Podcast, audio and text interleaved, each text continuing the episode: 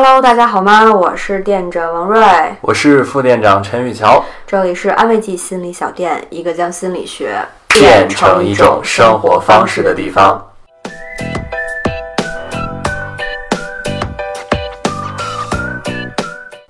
今天我们的流程还是先来简单聊一下话题是什么，然后分享我们安慰剂的一位作者的文章，最后呢是我和副店的深入讨论。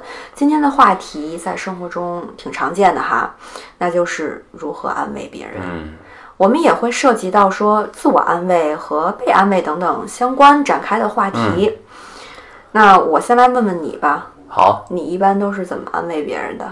我就有你自己的好像某种策略呀、什么？呃，我安慰别人的策略一般得分情况，嗯就是就是分对象的不同，然后安慰别人的时候可能用的方法也不一样。你这还区别对待的是吧？对对对，但是不是说呃有什么固定的策略，还是得看他遇到了哪些类型的事件，然后才用不同的说法去跟他说。那咱们这关系，你一般是用什么策略来安慰？就比如说哈，嗯呃，如果要是安慰你的话，我觉得就得特别烧脑的去思考 一些方法去。先看一个系列诺兰的电影，呃，对，因为毕竟 你也是一个经常安慰别人的人，然后如果要用常规的安慰方法去安慰你，可能呃就不是那么管用。对你不能用套路，对对对，我就因为会很快识破你。因为你自己就是可以用特别强大的一种方式来安慰自己，然后如果这都不管用了，那我要再用常规的方式去安慰你，那肯定也不行。对对，另辟蹊径，对对对有创意的那种。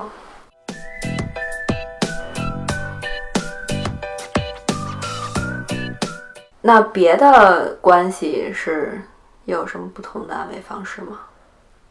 就比如不不太熟的，不太熟的，不太熟的的话，一般呃就是根据他遇到的具体事件了。比如说他讲出了一个呃，可能是比如说今天被老板骂了一顿，那可能我就会就着这个事儿跟他进行一个呃一个讨论吧，可能会比较呃冲动的就跟他一块儿骂那个老板等等等等，呃，但是如果要是比较熟，就是比较近的那些朋友，可能就不会这样。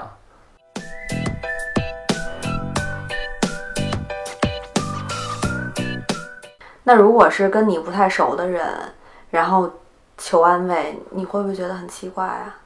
也会，就如果真的是不是很熟的朋友来向我求安慰，我肯定会先一愣，但是我也会想，那可能是他比较熟的那波朋友已经安慰不了他了，所以他才找往外找，要不哎，你你这个思路我觉得特别好，因为，呃，我曾经就是会在这样的一种状态里经历过，所以啊还蛮感同身受的。就是，往外找是吗？对对对，就当你发现说你真的有一个不太熟的人来找你安慰的时候，可能是他自己内圈儿的那那些资源、那些支持他的系统都用完了。哦，没有办法给他提供一些能够有新的想法，然后有希望感的建议啊，或者是任何安慰的方式，然后他就会尝试，那是不是我那些不熟的人，也许他们那儿有我之前不常见的一些，然后能够给我一些新的想法的地方呢？我我之前就试过，那那找你的这个朋友要的就是特别明确的建议吗？还是就是求安慰？不不不是我找别人，哦哦哦对，因为我觉得自己身边熟悉的那些人。我都能问一句，能预测他们会说什么了，所以我觉得没有任何的安慰效果。对，所以我才说安慰你是个很烧脑的事情吧。我就我就希望听到一些就是能够让我就是就思维爆炸一下，就是哦，原来还可以这样想，就不在你之前固有的思维里边儿，因为很容易过度反刍嘛，对吧？所以呢，我就会问一些曾经，比如说可能有过一面之缘，当然我不会很奇怪的说，嗯嗯我现在遇到一什么什么事儿，然后你看该怎么办，而是就可能非常客观的去陈述一个状态吧。嗯就比如说，哎，你之前有没有遇到过呃类似的事情？然后你是怎么处理的什么的？所以你这个点还真是挺敏锐的，可能对这种情况比较有可能发生。这不都是安慰剂给锻炼出来的吗？别打广告了。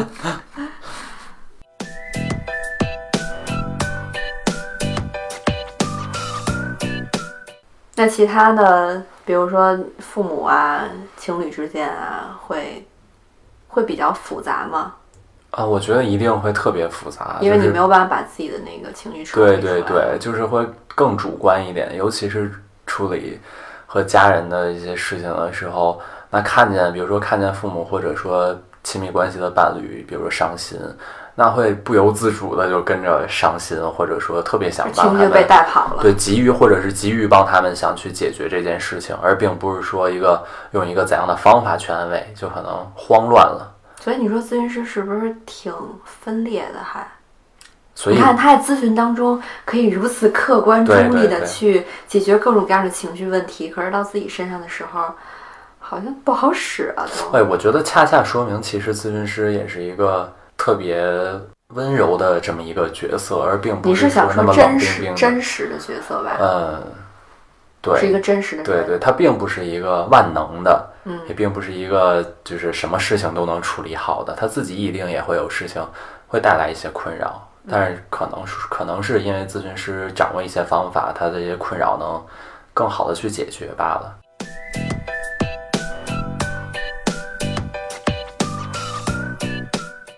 哎，那你在安慰别人的时候，呃，有没有一个特别特殊的策略，或者说别人在安慰你的时候，你能接受哪种策略？我觉得对于我来说，不管是我安慰别人，还是我被别人安慰，就一个原则，就是不评价。真的，我觉得这条太重要了。嗯当我有一些情绪的时候，其实不管说多激烈的情绪，我自己大概知道是因为一个什么逻辑、什么原因引起的。你跟那儿分析的时候吧，我就觉得很可笑，这又不是一个什么推理嗯啊，又不是说我捋不清楚这里边的逻辑关系，我需要你来帮忙。你真的只要感觉到我的情绪，我我生气，你跟我一块儿骂，然后我难过，然后你也情绪低落一点，其实就情绪就蛮同步了，嗯就可以实现那样的一个安慰的效果。一点点的评价，我都可能会特别敏感。一方面是咱们做咨询师做久了，对，这种原则就被不断的强化，不断的强化，所以别人有一些这方面倾向的时候，反正还是挺难接受的。呃，但是这里我有一个问题想问哈，你刚才说，不管是别人安慰你，还是你安慰别人，你都保持那个原则，就是不评价。你在安慰别人的时候，肯定也会出现说别人，比如说觉得啊、这个人不好，然后你也会帮着他一块儿骂，对吗？嗯，有什么问题吗？啊，就是那万一这个人被骂的这个人是呃你比较就你主观上比较支持的人呢，就是你和你安慰的这个人的价值观是不一样的，你会怎么办？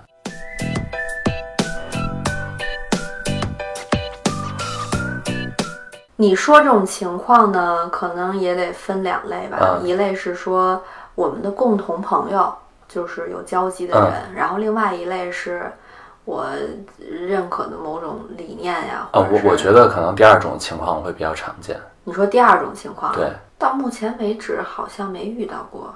而且如果真遇到了，我可能也不是那么在意，因为这个前提是我自己接受这个事情，我自己认可这个事情，我相信这个事儿，但是跟别人没有什么关系，就是他信或者不信，不会对我产生什么影响。嗯，但是在你安慰他的时候，你会对，比如说你会对这个理念产生一些负面的评价，那你本身是认可他的，那不会产生认知失调吗？嗯，我不知道是不是因为有点儿把咨询师那个角色带到生活当中了哈。我不会，我我虽然说会跟对方一块儿去感受情绪，但不会觉得这事儿跟我有关。我不知道你能不能理解？哦，就是完全客观的给抽离出来了。对，我会非常关注你，非常关心你，但是我不会觉得这件事情跟我有什么关系。嗯嗯嗯，嗯，这样的话我也就没有必要跟你去争论什么了，而且我觉得那个非常非常没有意义。所以你你也会帮着他说，但是你也会知道这并不是你自己的真实想法。嗯，一般情况就是可能一开始情绪比较激动的时候，然后发泄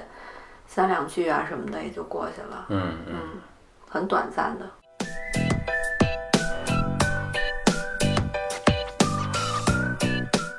那你自己呢？比较喜欢别人怎么安慰你？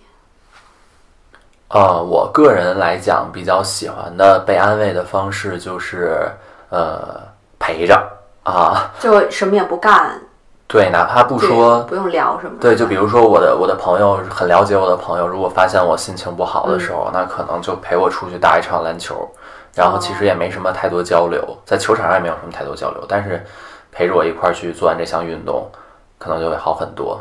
哎，你说这里边有没有男性、女性性别？嗯，我觉得有，就是可能适应，就是呃，每一个性别适合他们被安慰的方式可能也不太一样。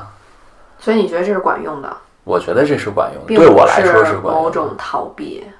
对对对，就是可能也许打完篮球之后，先把情绪处理好了，然后我会和那个朋友念叨念叨。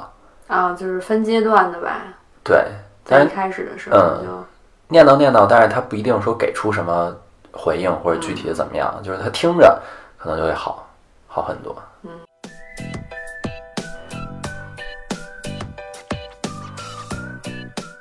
OK，那咱们这个话题就简单介绍到这儿。待会儿这文章结束了以后，咱们再好好聊。好，没问题。那我们接下来就到了文章分享的环节。今天由店长给大家分享我们一位咨询师作者金蝉子关于安慰这个话题的文章，我们听一下。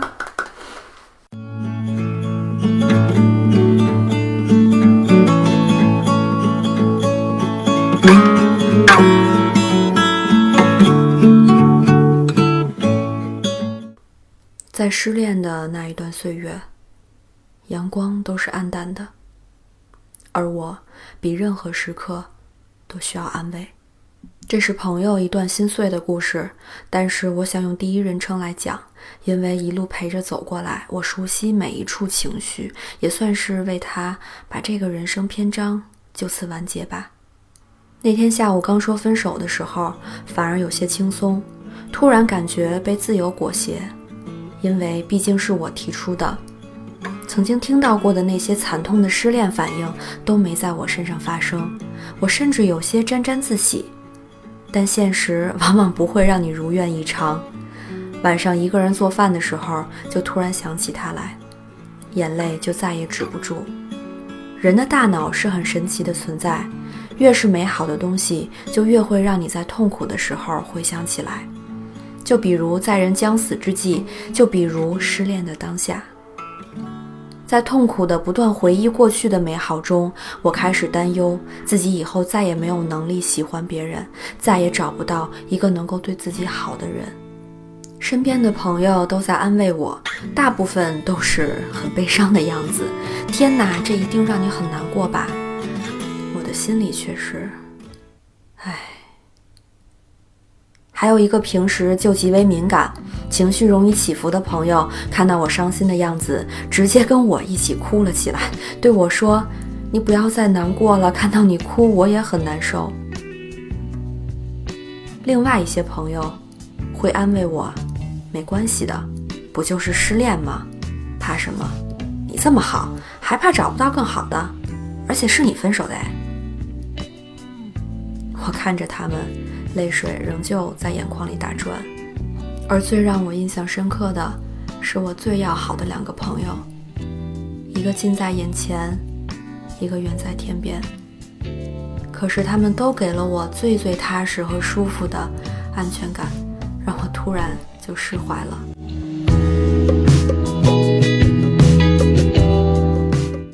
就在身边的好友紧紧地抱着我。在感受到我因哭泣而颤动的身体的时候，他的眼睛也湿润起来，然后扶着我的脸，看着我说：“我知道你很难过，想哭就哭吧，我就这么抱着你，等你不想哭了，我们去吃好吃的去，我陪你。”听到我陪你的时候，我再一次趴在他肩膀上嚎啕大哭。不过，等我弄湿了他的新衣领的时候，我感觉自己再一次满血复活，内心有着说不出来的舒畅，还有一些似乎是勇气的东西在回荡。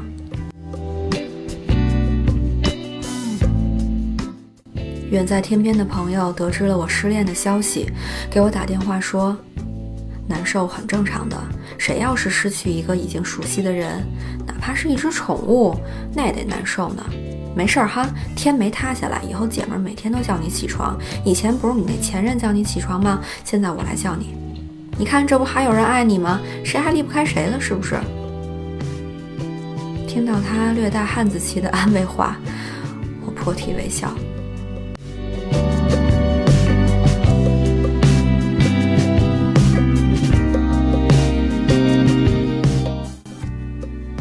都希望自己在最最艰难的时候有人安慰，我们也希望有过安慰别人的经历。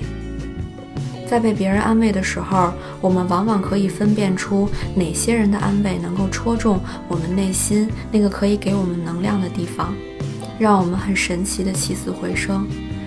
而更多的情况是，我们听到别人的安慰，内心毫无波澜，甚至有些可笑，让我们感觉到他们并没有和我们在一起。与之对应的，当我们试图安慰别人的时候，很多人往往感觉不知道从哪里下手，感觉心有余而力不足。为什么同样是安慰，差距却这么大呢？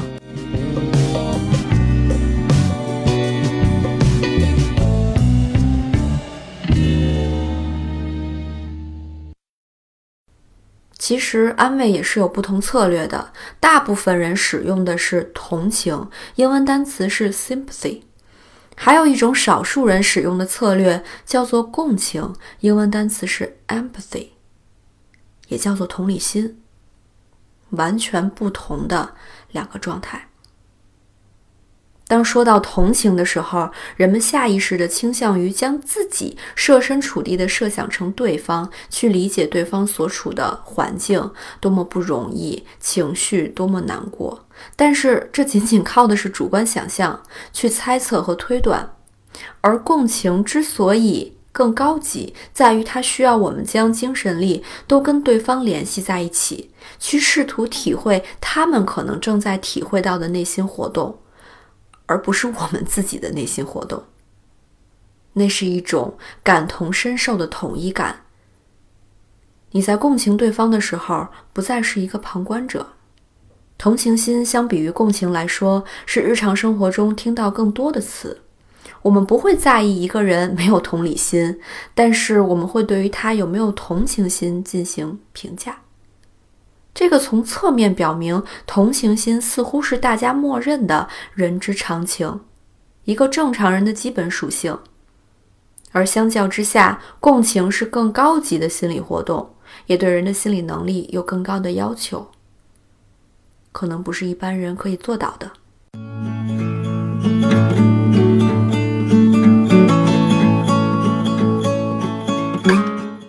如果用心理动力学的概念来解释，那就是同情更像是一种本能，较少的占用我们的资源，几乎是一个自动化的过程，想都不想就能做出来的。而自动化就意味着我们不需要付出更多。看到别人负伤流血，就会下意识感到一定很痛；看到别人伤心落泪，就会推测对方一定很难受。就像我的朋友给予安慰的时候对我说的：“你一定很难过吧？”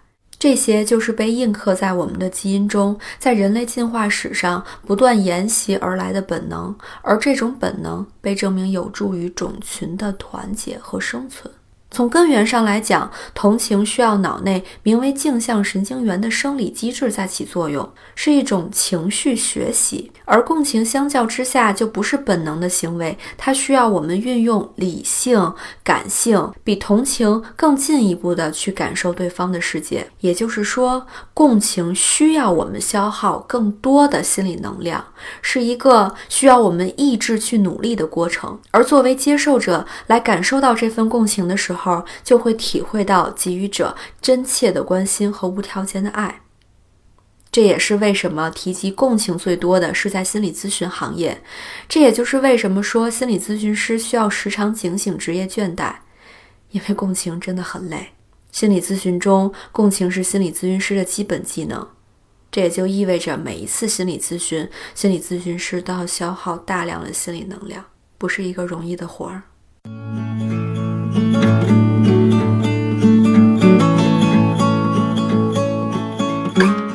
我们经常说站在对方的角度去想问题，这真的不是一件容易的事儿。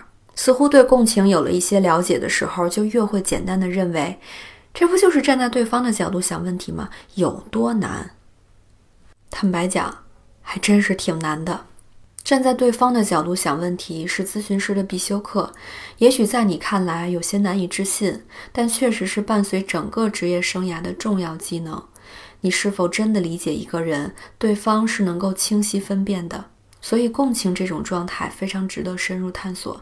毕竟，在朋友需要的时候出现，而且能帮上忙，大概是朋友间最宝贵的时刻了吧。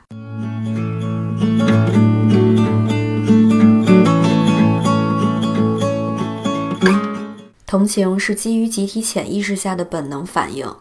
就如朋友安慰我说的：“这不就是失恋吗？怕什么？”这样的推测就是基于对普遍情况的一个分析。这话背后的逻辑是：失恋是一件小事儿，不值得害怕。如果是一个经历过失恋，现正处在另一段稳定亲密关系中的人来说，失恋可能确实是一件小事儿，因为毕竟已经过去很久了。可是对于正处在失恋中的人来说，那段时间的自信心、勇气、自尊心都会因失恋而受到极大的打击。这个时候，失恋者的身份认同感就非常非常的低。在这个特殊时期，失恋对于他来说就是天大的事儿，而与之相对的共情就会给予被安慰者更多特殊情况的考虑，比如考虑到对方和自己的关系，比如考虑到对方所遭受的痛苦和挫折对他打击的大小，比如对方对事件的在意程度等等。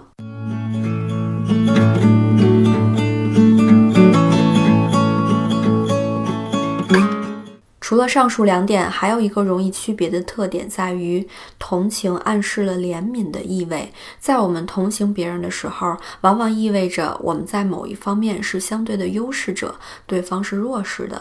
这样的姿态高低之别，很多人应该是不大喜欢的。而共情则是把自己置于被安慰者的境地，与其同甘共苦，并希望对方能够走出困境。同情和共情是不同的心理概念，运用不同的心理机制，也对应产生不同的结果。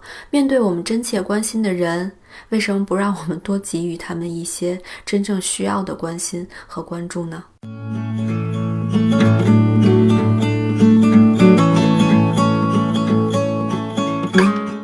如果安慰人是一门学问，它可以帮助我们增进亲密关系，领悟到爱人的真谛，也可以从侧面帮助我们学会爱自己。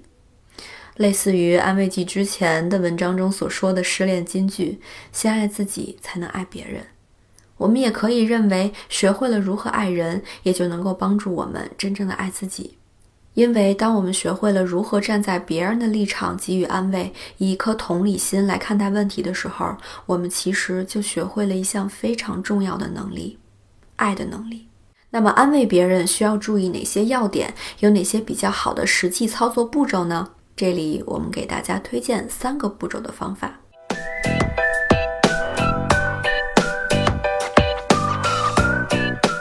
第一步，非批判性倾听。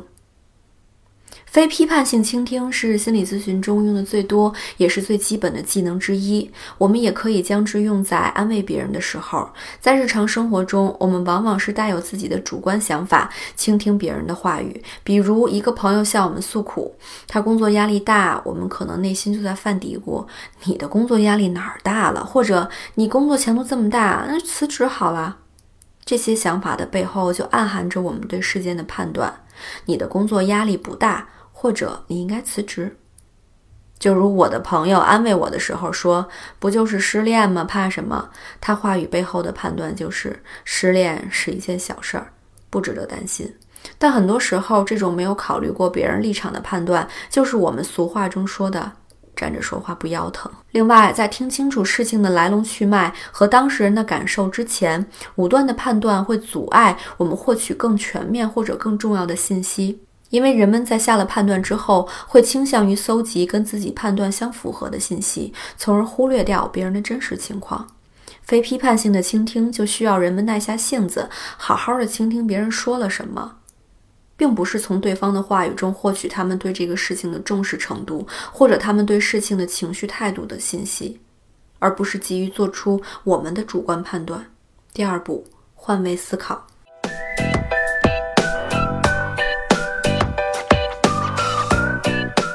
接下来就是第二步，弄清楚对方的真实情况之后，就可以试着去体会他们的感受，把自己内心可能涌动的想要解决问题的心先放下。因为本质上来说，人们在遇到难以排解的情绪和情感的时候，最需要的还是一个发泄通道，也就是情感能量的释放出口。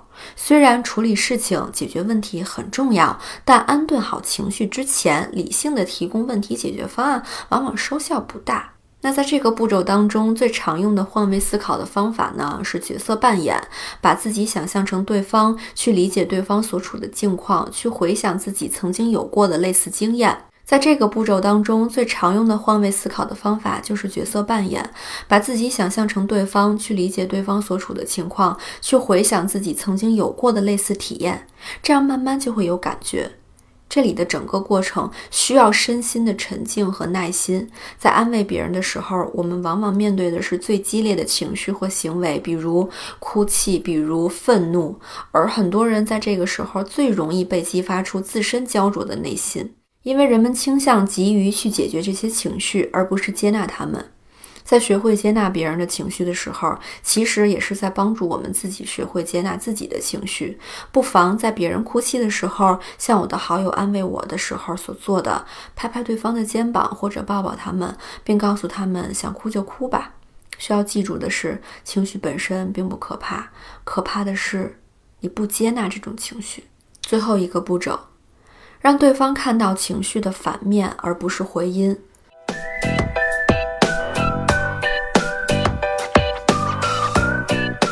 如果说前两个步骤是如何潜入到对方那令人窒息的情绪海洋，找到那个失魂落魄的小人儿，那最后一个要点就是如何带领他们跟着我们一起游到岸上。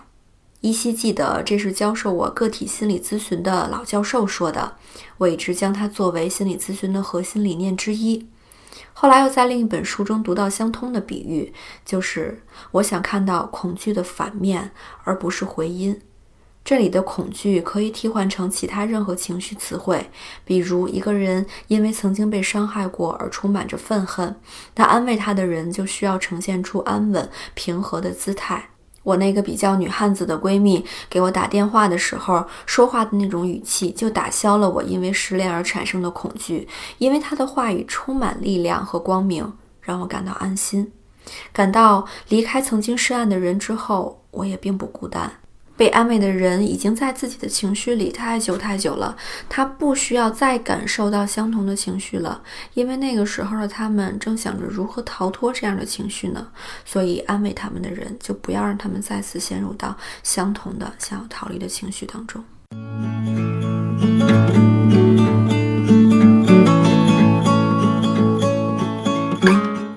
虽然我们的世界最终只会留下我们自己。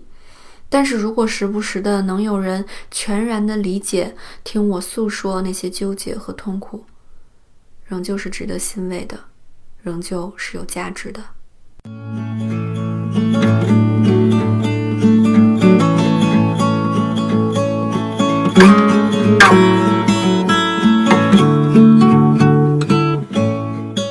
好啦，以上就是金蝉子咨询师对这个话题的看法。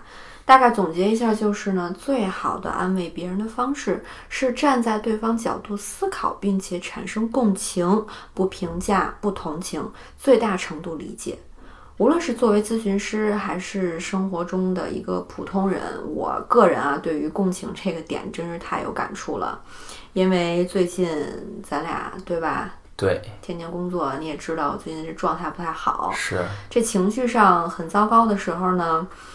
呃，我曾经一直以为自己是一个特别坚强，而且确实也很少需要说别人安慰的时候，一般都可以自己很好的就处理了，然后还觉得挺美的。但是有些时候可能还是一个人承受不了吧，所以需要跟别人去倾诉一下。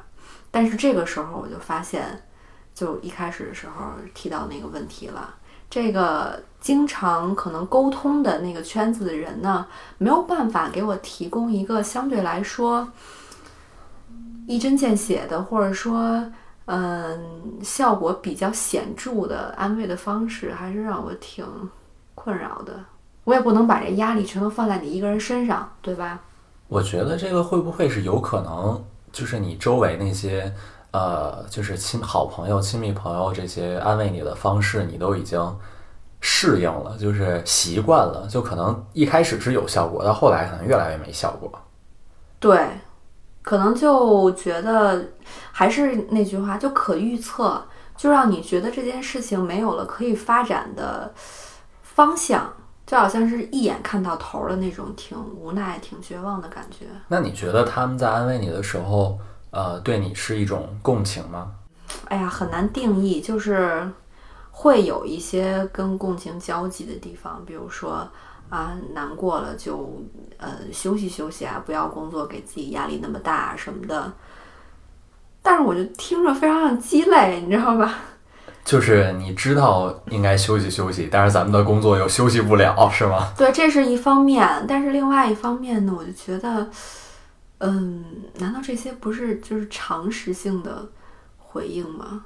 就我我我不知道是不是要求太高了哈，我总希望听到一些振聋发聩的，让我觉得自己从来没有想过的一些思路什么的。所以是不是这个共情的要求太高了？嗯，我觉得有可能，就是，呃，你其实是对别人给出的回应是有一些预设的，就是对对对，虽然没有预设说这个具体是什么，但是这个预设是不能是我听过的。对，所以确实让我被安慰的这个效果就被影响到很多。你觉得这跟你自己内心本来就很强大有没有关系呢？或者说自以为很强大，对对对，不想把这个标签撕下来，嗯，其实可能没那么坚强，对，所以这个共情的程度吧，可能大家都有自己的预期，或者说自己能提供的一个上限，还真不是一句话就能实现的事儿，不是说我现在哦提升一下共情能力，然后我在安慰别人的时候就可以做到了。非常累，这个过程就像是就是咱们这个作者金蝉子描述的那样，对，就像你做思考的分析的问题一样，你你需要非常努力的，然后去理清各种各样的关系，因为一个人内心世界不是那么好就让你了解到的。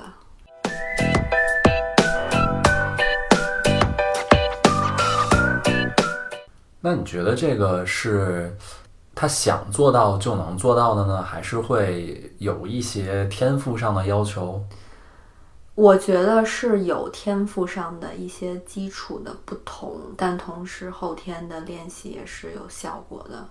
所以，如果你能看到一个人很努力的去想要安慰你的话，但是又并没有呃十分准确的用到共情这个手段，也是可以理解的，是吧？有点难，就是说，如果你情绪好的时候，你什么都能理解，那是，对吧？就是就什么都能兜住，而尤其是就别人跟你求助的时候，但是你自己在一个可能你的情绪资源没有那么充沛的情况下，这事儿还真是。挺难的，就是你的承受力会特别的低，你的接受度也会特别。对，就像我们现在在这聊，你能说，哎，是有点天赋的成分在里面，所以可能会理解，但是可能真到那个情况下，就不是那么好接受了哈。对，所以还是挺头疼的一件事情吧。不过作为咨询师，那这里边可能也可以给咨询师们一些建议。对，真的不要一个人从业。对对，太孤独，太绝望，太可怕了。就是还好咱们是一个就是搭档的状态，就是彼此之间有一个照应。对，嗯，所以在可能开始真的开始做咨询师这个工作之前，有些事情是要提前想好的。是，因为你咨询一开了以后，你就不能把来访者晾在那儿去处理你自己的情绪，说我休息一个礼拜、两个礼拜是不可能的。对对对，我们必须特别快速的把自己的。负面情绪给调整到最佳状态才可以。对对，要不然你伤害就是俩两个人。对对，嗯。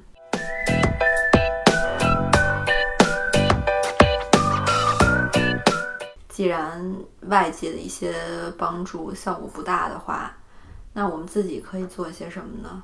因为很多人会说，不管遇到什么样的困难，别人是会有能提供到帮助，但最终可能还是得靠自己吧。呃，我觉得遇到一个问题的时候，往往让我们很难受的，其实都是情绪的引发，而并不是说这个事件本身有多难解对决。我最近反正对这事儿是可能感触更深一些对。这个嗯事情，而且好像也没有所谓解决不解决，它就是单纯呃发生了生了然后造成了一些结果。对你一直在处理的其实就是情绪。对，因为这件事情发生之后，这个结果我们其实也很难改变了。嗯，就像失恋分手之后，那我们对你，很难改变你。能你能把对方揪过来，然后再让你们的关系回到以前吗？对，吧所以说，我觉得首先，呃，应该处理好的是情绪。但是我觉得在处理情绪的时候，可以是寻求多方面社会支持去帮助你去处理好这个情绪的。因为我觉得自己一个人去处理好自己的情绪，呃，还是相对会困难一点的。你那？现在咱俩就有一个争执了。嗯因为我的前就是它有点像鸡生蛋还是蛋生鸡那个嗯问题，没有什么太多的先后顺序，但是互相之间会有影响。的。嗯。我刚才问的是，那在可能周围的求助哦，都不怎么管用的情况就没法儿处理这个情绪问题的。对，确实是求助了，嗯但是嗯。给的那些建议和安慰的过程吧，也没有什么太大的太多帮帮助自己可以做一些什么，就是我们先不说它的效果最后会实现一个怎么样的程度，但自己可以做一些什么呢？也就是转换成这个问题，就变成啊、呃我们自己怎么去调节好我们自己突发产生的这样的情绪。对我以前的话，有一个方法还是蛮推荐的，就是很多时候你的情绪卡在脑子里，你会更多的注意力是在情绪本身上，但是呢，这个情绪由于你没有很好的去分析它的来龙去脉，会对它因为不够了解，然后不够理解这个过程，而让它的这个强度更强了。嗯所以在可能比如说外界的帮助不足以支撑你这个情绪缓解啊或者消除的时候呢，可以自己试着来捋一下整个的一个心路历程，就好像是啊、你跟一个人讲述倾诉，然后对方能够完全理解一样。因为你在跟自己说的时候，其实这个共情可能实施起来就好像容易一些了。我听你说到这儿哈，我就有一个想法，就是可能你刚才说的这一点是比较适用于你的一个处理情绪的方法。嗯嗯。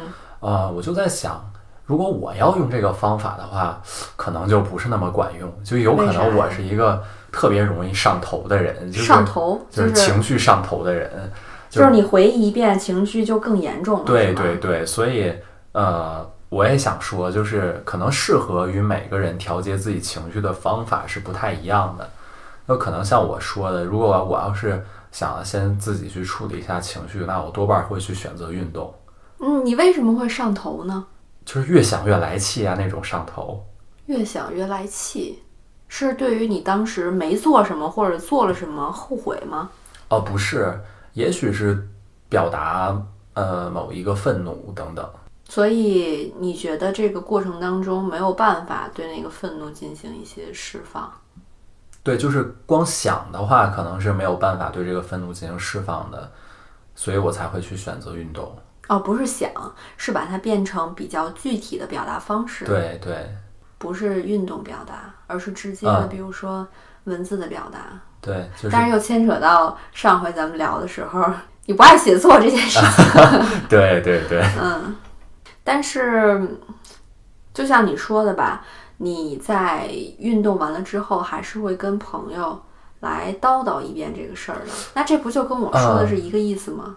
不不不，我的呃，这是在有朋友的状态下。嗯，如果要是我自己的话，那你打完篮。球，如果没有别人可以让你叨叨呢？那我这个情绪已经处理到一个我可接受的程度，我就该去想这件事情我怎么面对了，就该去处理具体的事件了。哦，就解决问题？对对对，哦，那也可以，倒是。所以我就说，其实适合每个人的方法可能都不太一样，找到最适合自己处理情绪的方法会更好。所以其实，在自我安慰的时候的思路也是分两步吧。嗯第一步是先让情绪别那么过火，对，呃，在一个相对来说不是让你失控的状态，对，能够理性思考的状态。对，然后第二步呢，再把可能解决的方案都分析一下，思考清楚。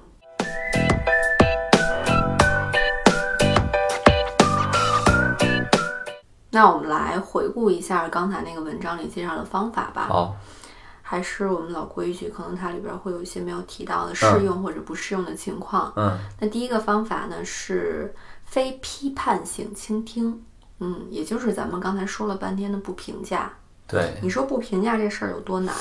我觉得真的是蛮难的，但是我觉得这是分情况的，可能越跟自己亲近的人，呃，越难做到非批判性的倾听，就是不评价。可是你说评价的时候，那个说话的人他他是想实现某种目的吗？比如说，我给你提供一种方案，这种方案可以让你很快的解决这个问题，或者还还是说，呃，说话那人不觉得你对这事儿想明白了，然后给你提供了一个好像一针见血的什么关键点，让你去。我觉得有时候都没这么复杂，可能他有时候就是一一上来就特别主观。嗯，比如说你在遭遇到一个挫折的时候，他可能一上来就特别主观的给你一个评价，哎呀，这才多大点事儿啊！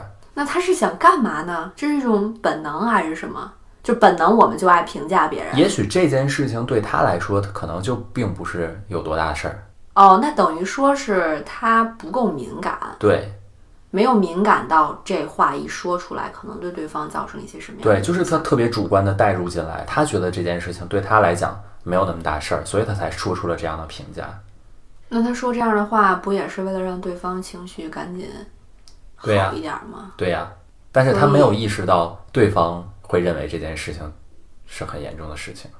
哦，所以这里边有两个层次，一个层次是，呃，说话这人不够敏感，嗯他根本不知道说这话会带来怎么样的影响。对对对，另外一方面呢，就是也是可能急于解决对方的问题吧。嗯，他可能觉得他其实是为了这事儿不是小事儿，对然后你也认为这不是小事儿了，你就没事儿了。对，他其实是为了安慰。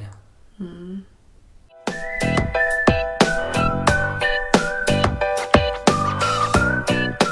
那你说为什么我们那么讨厌被别人评价呢？你讨厌被别人评价吗？呃，你是不是对这事儿不是很敏感？对我对被别人评价这事儿不是很敏感，因为我知道自己是什么样的人，对方的评价不会动摇我对自己的认识。那咱俩还挺奇怪的，就是我也是大概有自己的一个嗯就是人生的标准或者价值观、原则嗯等等，然后也不会说轻易因为别人的评价而改变。对呀、但是我就是很讨厌别人随意的评价，似乎有一种不平等的感觉。呃，我我反而觉得这件事情就跟言论自由似的，他能评价我，我也能评价他。就是他当着你面儿说了你一些，比如说外形啊，或者是呃精神层面的内容，你没什么感觉，是吗？是他是说的会很负面，还是很客观，还是很正面？呃，比如说如果外形上，嗯，哎呦，你今天穿这什么玩意儿？太丑了！哦，那你这鞋跟哪儿买的？什么衣服怎么能这么搭配呢？哦哎，你换一新眼镜儿，这眼镜儿这颜色还不如你上回那个呢。虽然上回那就已经挺丑了，哦，你你对这样的人那肯定会产。生愤怒啊，会有反感的情绪啊。对啊，但是就仅仅是情绪层面的，你也不会表达什么，嗯，比如说跟你有什么关系？不会，我真不会表达这些。那别人说完以后，你就就开玩笑对，过去，打个哈哈，开个玩笑就一就就过去了。那不就有点在肯定他们评价的这种行为吗？我觉得这是他的脑子里的认为啊，就是他脑子里会认为我今天这样可能就是不好看，戴着眼镜就是不好看，但是不妨碍我认为这是好看的，不妨碍有第三个人认为这是好看的呀。那你也没表达呀。就我表达不表达，我表达了，他也不会改变他的想法，我为什么要表达？所以你没有说期待说自己这次做出一些什么样的呃回应，让他下次减少这种行为。我是觉得我做出什么样的回应，他都不会减少这种行为的，因为这是他的价值观呀，我改不了啊。嗯，因为这个前提是他不是故意的讽刺挖苦哈，对，就是单纯的评价。大概就是这么个人吧。对对对，我还真跟你的立场不太一样，我也是觉得人不太容易改变，尤其是价值观啊、嗯人格层面的。但是呢，在行为层面，如果你有一些正反馈或者负反馈的话，是会增加或者减少他的一些行为的。因为目的不是说改变他更好或者怎么样，而是你说的那些话或者你做的那些事情有点影响我的生活质量了，就更像是你在维护自己的一个呃原则，我觉得而不是要改变它。这个是接受程度的问题吧？就可能你刚才举的那个例子是在我可接受的范围内的，嗯，就如果是呃更过分一点的行为，或者是呃，我想一想哈，更过分一点的行为，比如说呃，在他说的同时，可能还拽着我领子啊，或者说就是那就上升到武力层面不是不是不是说那种他动手，而是嗯比如说一边儿一边儿评价，一边儿还呃就是揪着我一边你看你看你看这个，或者说一边儿还把我的眼镜摘下来，然后去 去看一眼，然后怎样怎样的，再再再还给我，我觉得就过分了。那我一定会主动表达出来的。我说呃你这样会让我很很很不舒服，你下回不要这样子。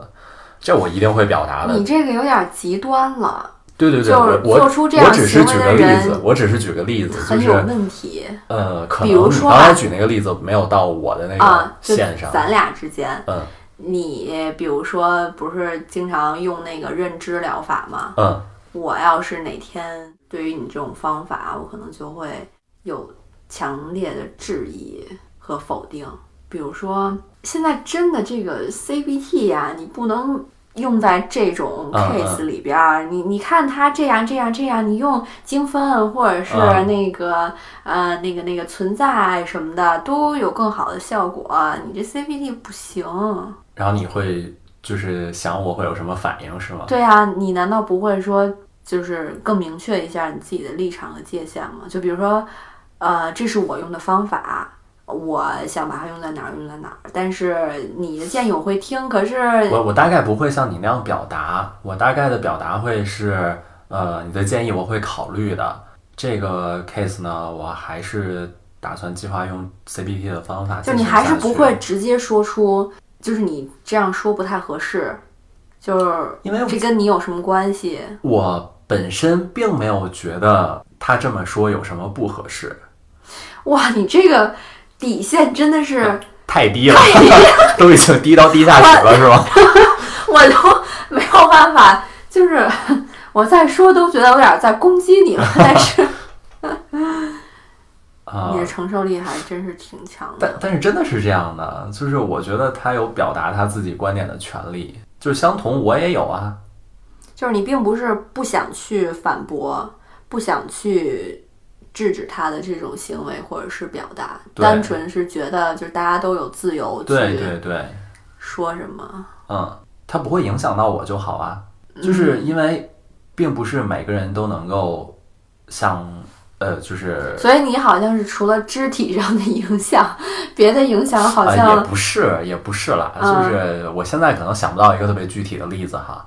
但是你刚才举的这些，我觉得都是呃，我那种反应是很正常挺逗的。我还真是第一次就跟你聊这个事嗯，情。对，颠覆了你的三观哈。啊，就好像是就是无孔，不是不是无孔不入，就是就没有办法摧毁你的那种感觉，你知道吗？哦，嗯，就好像没有什么底线可以 去挑战。有底线。这个这个开玩笑了啊，反正嗯我个人是对于别人评价有强烈的不满，因为我觉得这是一种不平等的关系，而且会哦影响到别人的生活质量。哦，嗯，因为确实是，假如大家都已经有自己稳定的价值观了，你说什么或者不说什么没有什么影响，但是我不想听啊。对呀、嗯 你看这个就是你的底线比我高好几层，对不对？嗯，对，还是挺有可取之处的吧，因为确实会有一些没有必要的矛盾产生。我觉得，所以就是看每个人的接受程度吧，嗯也不一定都得像你似的底线是那样的，也不一定非得像我这底线都低到地下室了，因为他是接受到什么程度？就是我为什么会有这样的一个底线，它是相互的，嗯，就是我不希望别人这这么做，我也不会这么对别人，哦，嗯，那我就很奇怪了，就是我我可以接受别人对我的做成什么评价样，也行，但是但是我我不会轻易去评价别人。啊，你知道最近有个词挺逗的，就是啊经常有人管一些呃女性叫圣母啊什么的哦，啊，然后但是好像在描述男性的时候就没有这样一个词。然后上次我在听的时候，好像管男性的圣母叫圣雄，所以你好像圣雄的感觉。才没有吧？我要是 OK，你不觉得委屈，啊，对呀、然后也没有什么就是不舒服的，那就行。而且我不会说一直就不舒服，我也会有不舒服的点的，好不好？OK OK，那嗯，那你就继续保持这样的底啊，线就好了。对，嗯。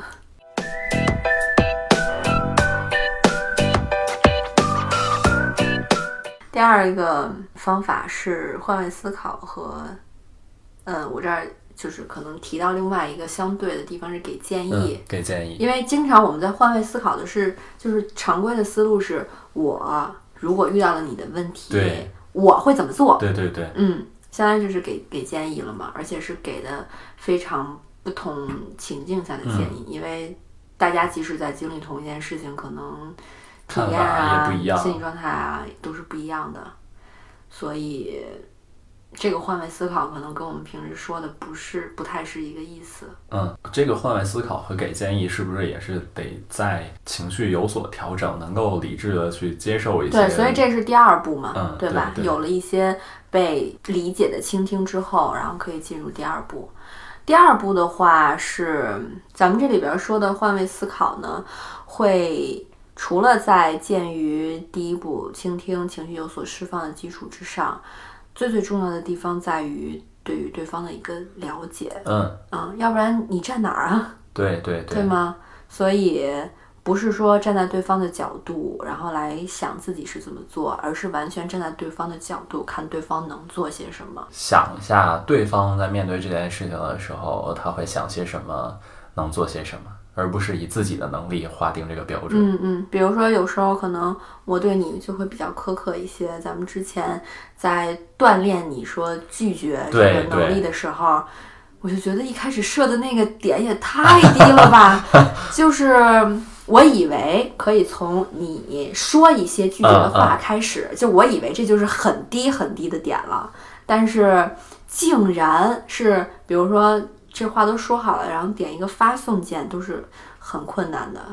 对，这就是可能是我的那个系统脱敏的一分的那个值。对对对，对所以如果我是站在你的角度，然后去想我会怎么做的话，那你可能就被撕裂了。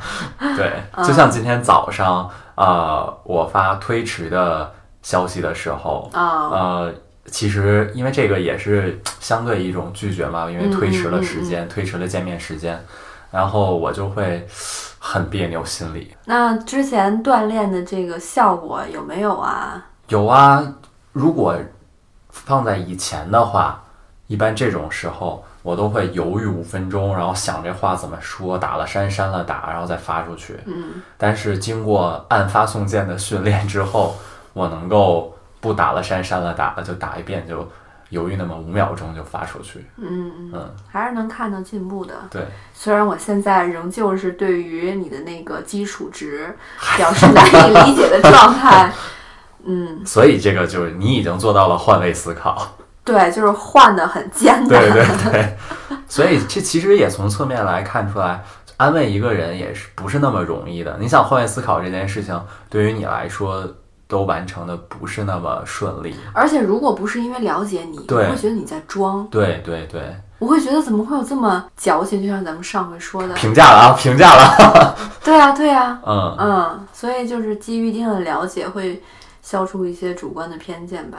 对，所以我觉得换位思考这一步还是应该是一个是你说的了解，第二个还是需要练习的。我觉得，算是好像自我的一种挑战，对就是你的意见真的没有那么正确，尤其是在你评价别人的故事的时候，那你就更是配角了。对，嗯。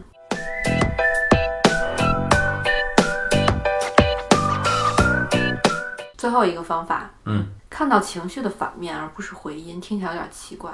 这种表述，但是我来解释一下吧，就是看到情绪的反面而不是回音。我不知道你有没有这样的感觉哈，就是当我们在跟对方说一个很悲惨的事情的时候，我个人来讲，嗯好像是希望对方能够给我一些希望感，就比如说，即使这么惨了，你还是可以怎样怎样怎样的，而不是哇，你真的好惨啊！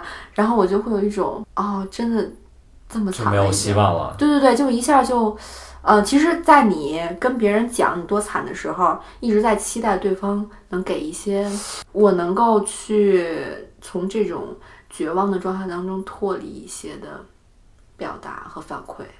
我觉得这里面可能会有这样一个问题哈，就是如果对方并不是特能够准确的去找到能给你希望感的事件的话，比如说对方给了你一个你已经想到会就是想到的绝望的建议，呃，就比如说你还能跟这个这个呀，然后你就会啊那个我也想过了，不可能的。那你说会不会有一个比较负面的影响？我觉得你对希望感这个定位可能跟我不太一样。嗯，可能是我理解的问题。就是未必是你一定要做什么事儿，而是让你看到除此之外的可能性。对我的意思就是说，那对方给出的这个回应，就是说，你说那得是可能性说的人也想过了，是吗？对，就是得是除你想之外的可能性。不是，你不能老把我带入到这个。哦，没有没有没有，我是这个这个你是泛指，不是你。我是在别人给出一些可能性的时候，还是比较有信心的，因为大家的，呃那这个可能性是你没想过的吗？还是也是想过的，呃，当然得给我没有想过的可对吧能性。？我就是这个意思。嗯，但是我对这个是有信心的呀，因为我一开始可能会觉得我自己已经都想全了，嗯嗯你也说不出什么更新鲜的了。但是屡次的这个经历，就是给了我一种证明，说别人还是能在你想的非常透彻之外，有些你看不到的盲区啊，或者说你没有呃触及到的领域。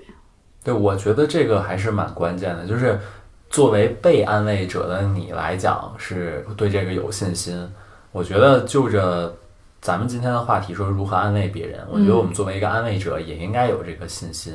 突然觉得，如果朋友需要安慰了，这是一个好大的工程。对对对，嗯，就像你说的，你可能会给别人这个希望感，这个可能性。那也许你说的第一句或者说前两句都没有得到，就是或者没有给他这种希望感可能性，我觉得你也应该有信心去寻找更多的这个可能性给对方回应吧。嗯，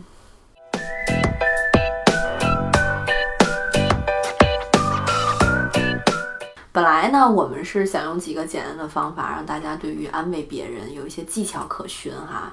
但是聊到现在，发现里边有很多坑，可能需要给大家来简化一下。对，嗯，就是，呃，一些比较容易上手的，因为毕竟大家不是咨询师嘛，吧对对对？更何况我们在生活当中，即使这样用也是蛮累的。那可不。所以简化一下，我们再去安慰别人的时候，只要做到什么就可以了。你觉得直接问是好的方法吗？就比如说，你现在需要什么？我能我能为你做什么？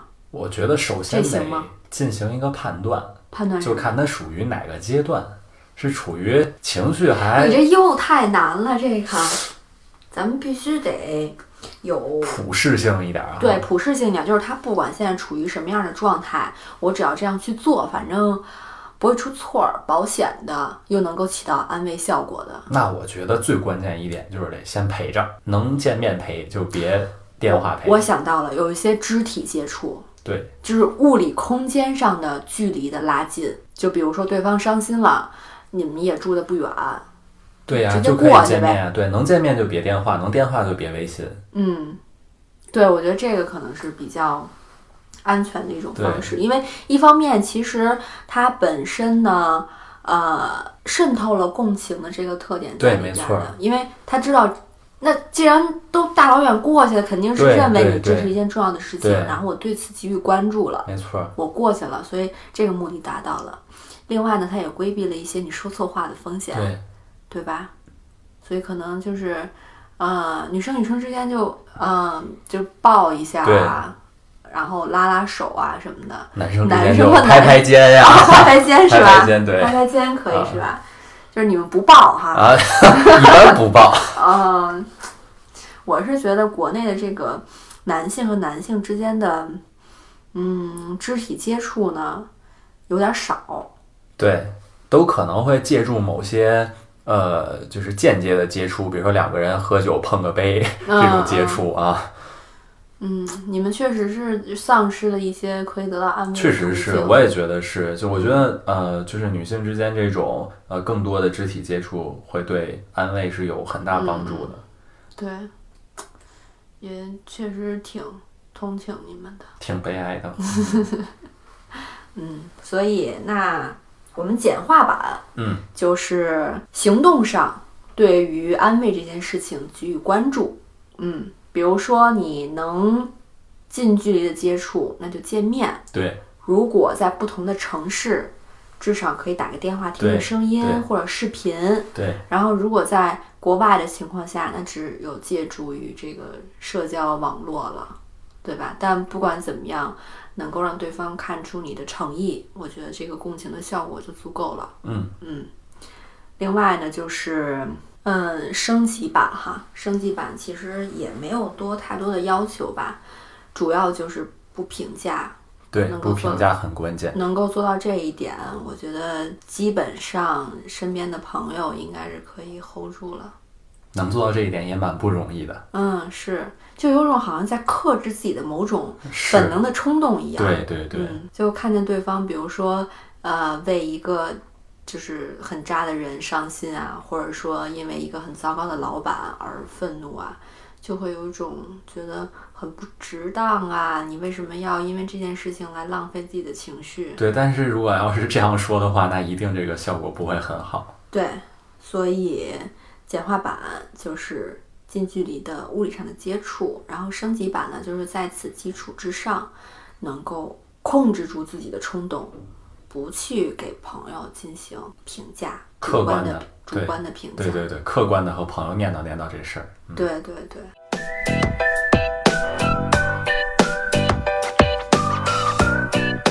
好啦，今天就跟大家聊到这里。每次节目最后呢，我们都会给大家推荐一首喜欢的歌曲。嗯这次呢是来自 Bob Dylan 的《Things Have Changed》，整个歌曲都在表达主人公内心纠结、矛盾、各种冲突、欲望交织在一起的那种复杂的情感。大概是一个人最需要安慰，但是却不相信有人能够安慰自己的那种状态。希望大家都不会遇到如此绝望的时刻。好啦，大家一边听歌，我和副店继续聊。OK，你说我现在需要高阶安慰的这种需求，怎么样才能满足？高级安慰这种对，需求就是刚才咱们不是说了这个，呃，简化版和升级版啊，你现在需要的高是升级版高高高阶版，就是升级版再往上，啊。我觉得不评价都已经，我也觉得是。作为你来讲，可能升级版的再高阶、再高阶、再高阶都已经满足不了你了。就是我希望在一个呃太空版啊，哲学更高的层次上给我一些新的。不过我最近看那个《黑客帝国》。我刚才也想说，你应该去信个教，你知道不吧？不不不，我还是对于哲学呀、太空宇宙啊什么 crazy and 的。times I stray. I'm locked in 就我今天问你这个问题，你给我回答我，哪个问题啊？就是自由意识、自由选择的问题。我哲学政治从来没接触过，你问我自由意志、自由选择，我都不知道是什么。如果你是那头驴，在两多一样美味、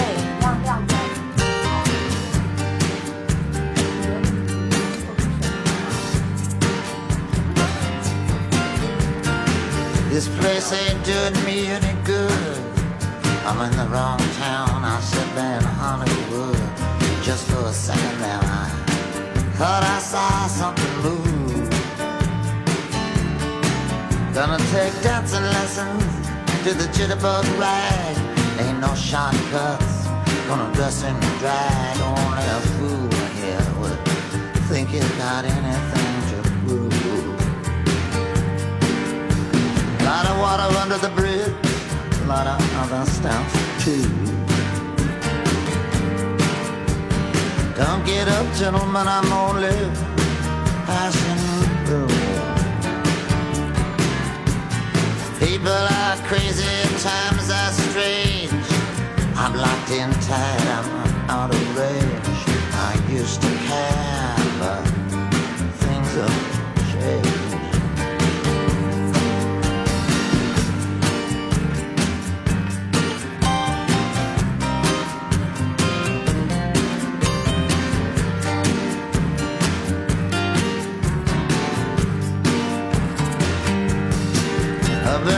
40 miles a bad road.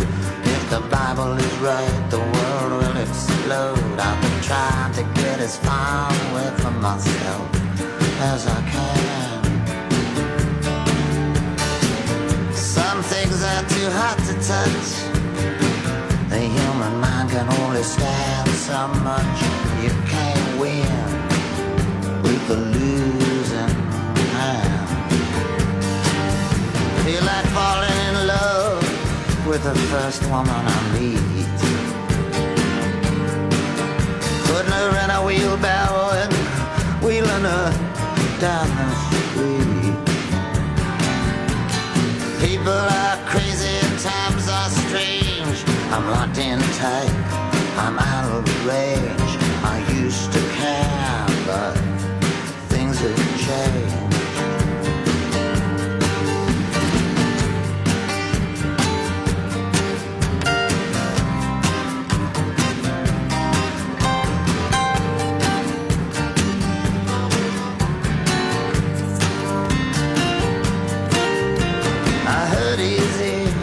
I just don't show it.